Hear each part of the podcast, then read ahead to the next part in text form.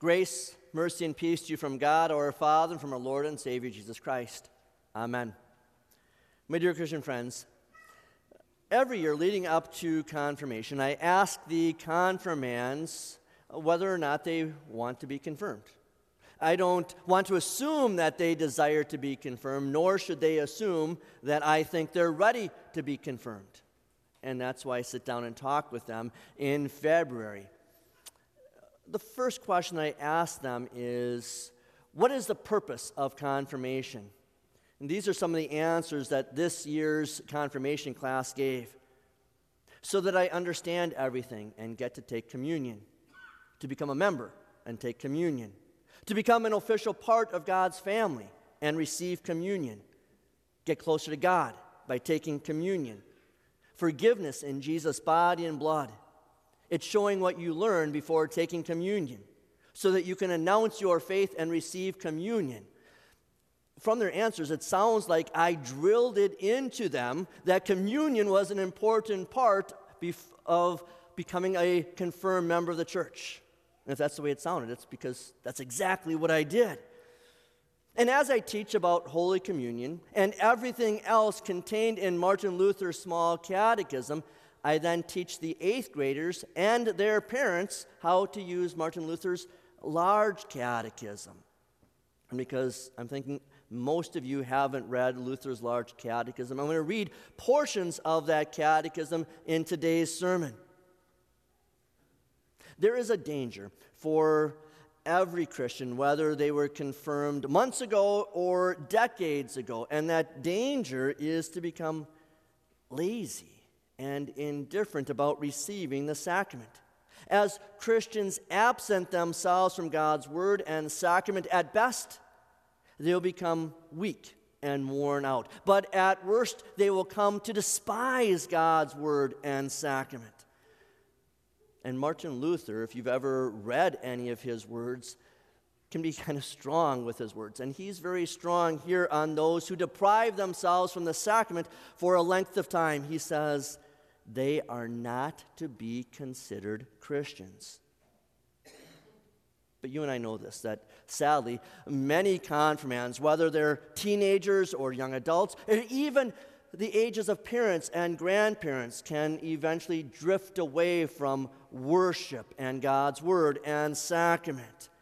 They feel the freedom to no longer pray or worship or receive communion. And to them, Luther says, they might as well have the freedom to not be a Christian.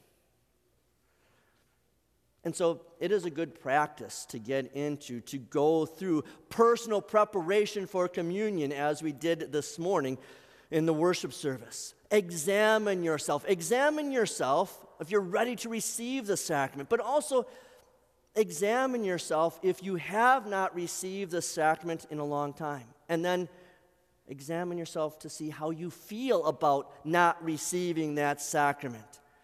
And if you miss it, Luther writes that if a person thus withdraw from the sacrament, he will daily become more and more callous and cold, and will at last disregard it altogether.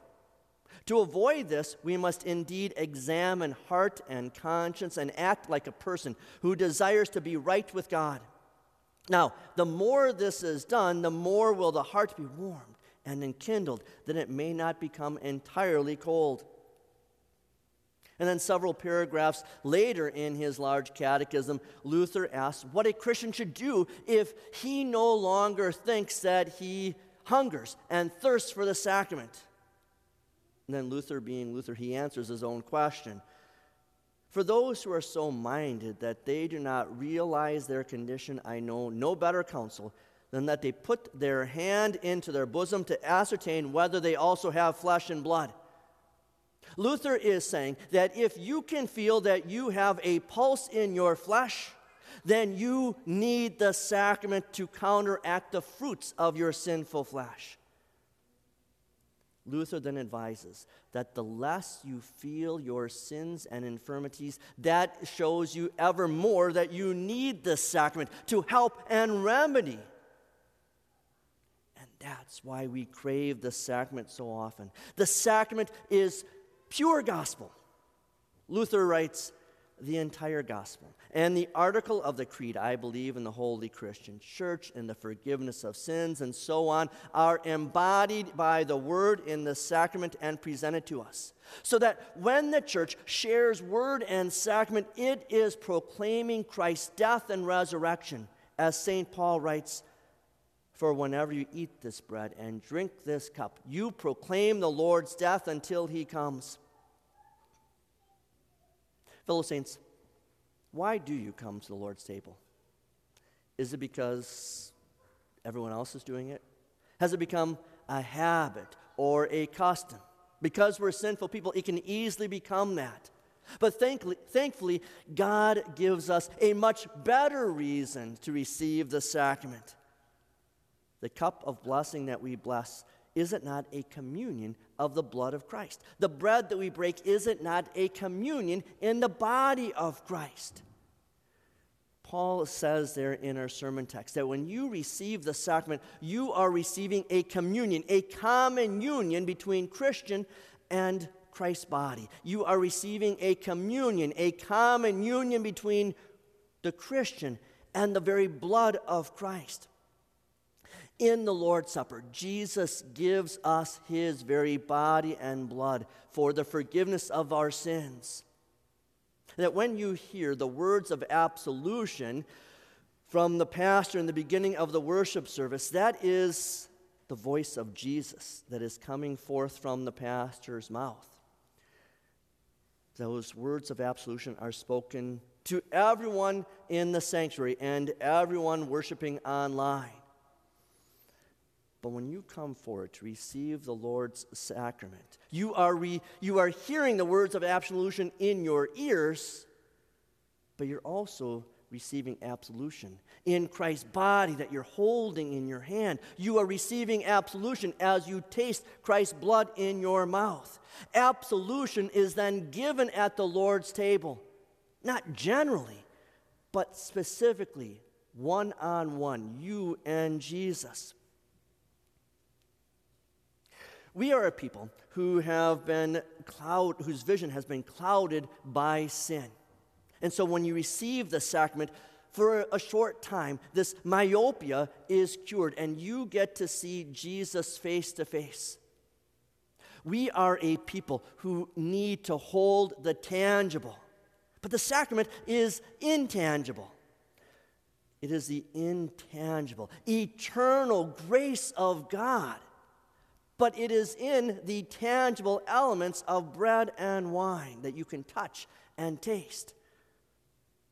We are a people who are starving in this desert world of sin where we are filled with loneliness and emptiness. And yet, in the sacrament, we are seated at the banquet feast of the Lamb of God, fellowshipping with all of his saints, both in the sanctuary and those in heaven. Fellow saints, dangers lurk around us all the time and all over the place. The world and our sinful nature are willing allies with the devil, the old evil fold, the ancient serpent, the great red dragon of Revelation chapter 12. This great red dragon, he hates the church. He hates me and other pastors who are preaching Christ crucified. He hates you if you are a Christian who is hearing about the crucified and resurrected Christ. He despises every Christian who has been baptized. He loathes everyone who comes forward to receive the Lord's Supper. He despises us as we continue to pray and sing and worship and support Lutheran education. Satan, the old evil foe, is on the prowl and he is after us, God's saints on this world. We are in a daily battle for our souls. And so we need protection, but we also need daily strength for this battle.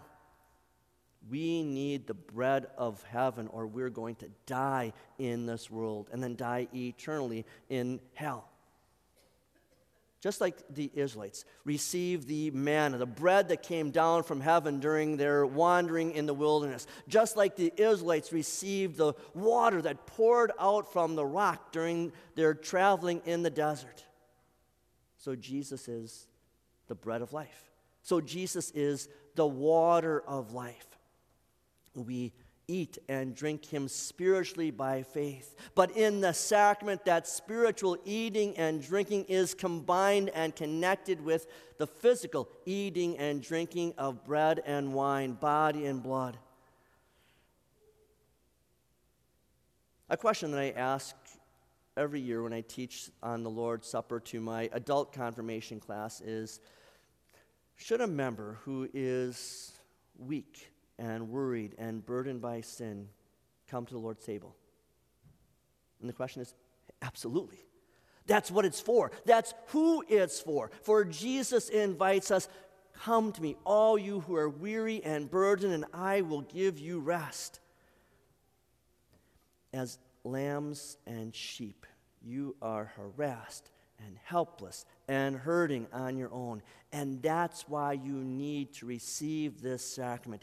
It is the balm of Gilead for your hurts.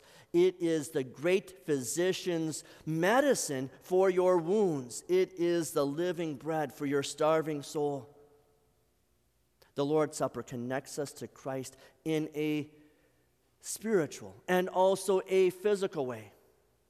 As one of our church elders put it a long time ago, we need all the forgiveness we can get. The Augsburg Confession quoted the early church father Ambrose saying, Because I always sin, I always need to take the medicine. But something else that we receive in this sacrament is something that we can't get anywhere else on earth. Paul writes, Because there is one body, we who are many are one body because there is one bread, we who are many are one body, for we all partake of the one bread.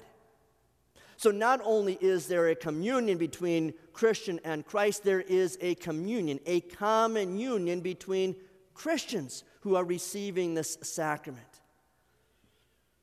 There is a unity of faith in our church. So, whether you are kneeling together in table communion, or you are standing in front of or behind others in continuous communion, you don't have to wonder about what those other people are thinking about the Lord's teachings in the Bible. You know that somewhere along the line, whether as a teenager or as an adult, they took the same kind of confirmation classes that you did.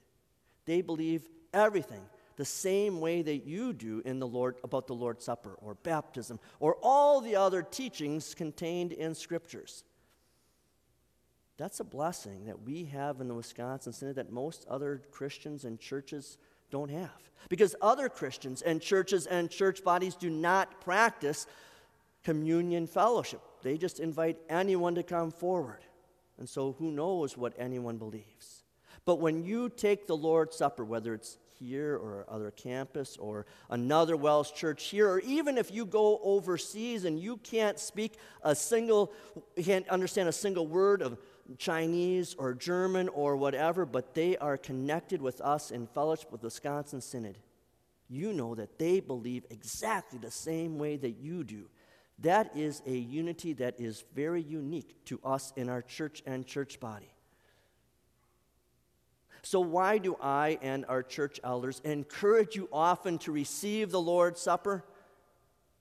Because we are following Jesus' gospel imperative. Do this. The gift that He gives us in this means of grace are the tools that the Holy Spirit connects us with God's Word and God Himself. In this sacrament, you come face to face with Christ like nowhere else the sacrament is the tool of the Holy Spirit to give you the forgiveness of sins, not only in your ears, but in your mouth. The tool of the Holy Spirit giving you a brand new life in Christ. That when you receive the sacrament, you are different than what you were just a few moments before when you hadn't received the sacrament. And it also gives you eternal salvation that when you come forward today for the Lord's Supper, you are communing with the saints that have gone before you, your parents and grandparents, your children, your spouse, that they are communing in heaven as you commune with them in the Lord's Supper. Listen closely to the liturgy today to hear those cues. One author put it this way it is the antidote of immortality, an antidote so that we may not die but live forever in Him. Our, early, our Lutheran confessions quote the early church fathers as saying, Christ's flesh is truly a life giving food, and his blood truly a life giving drink. The body and blood of our Lord in the supper are life giving. They are never unfruitful, impotent, or useless. Here we receive the body and blood of the living God into this body made of dust. What could be more powerful? What could be more beneficial? This is the greatest treasure in the life of a Christian. So, fellow saints, summing everything up, what does the Lord's Supper offer? Simply put, it gives us Jesus. Yes, we have Jesus all the time by the gift of faith that the Holy Spirit has granted in us through conversion and baptism. But Jesus loves us so much that he comes to us in a special and sacramental way in the Lord's Supper, that he is really present in this sacrament.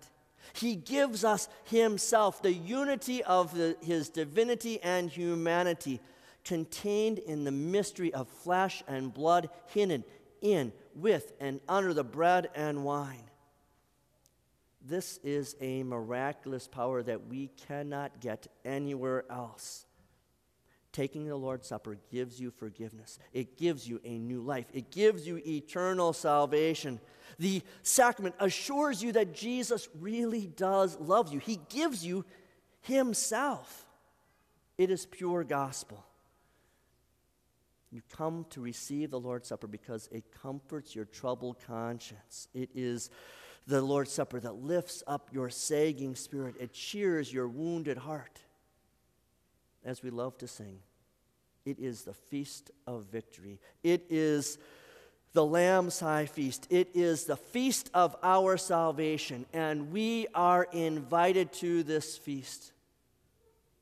So, whether you were confirmed months ago or decades ago, let us come to this feast and come to it often. Amen.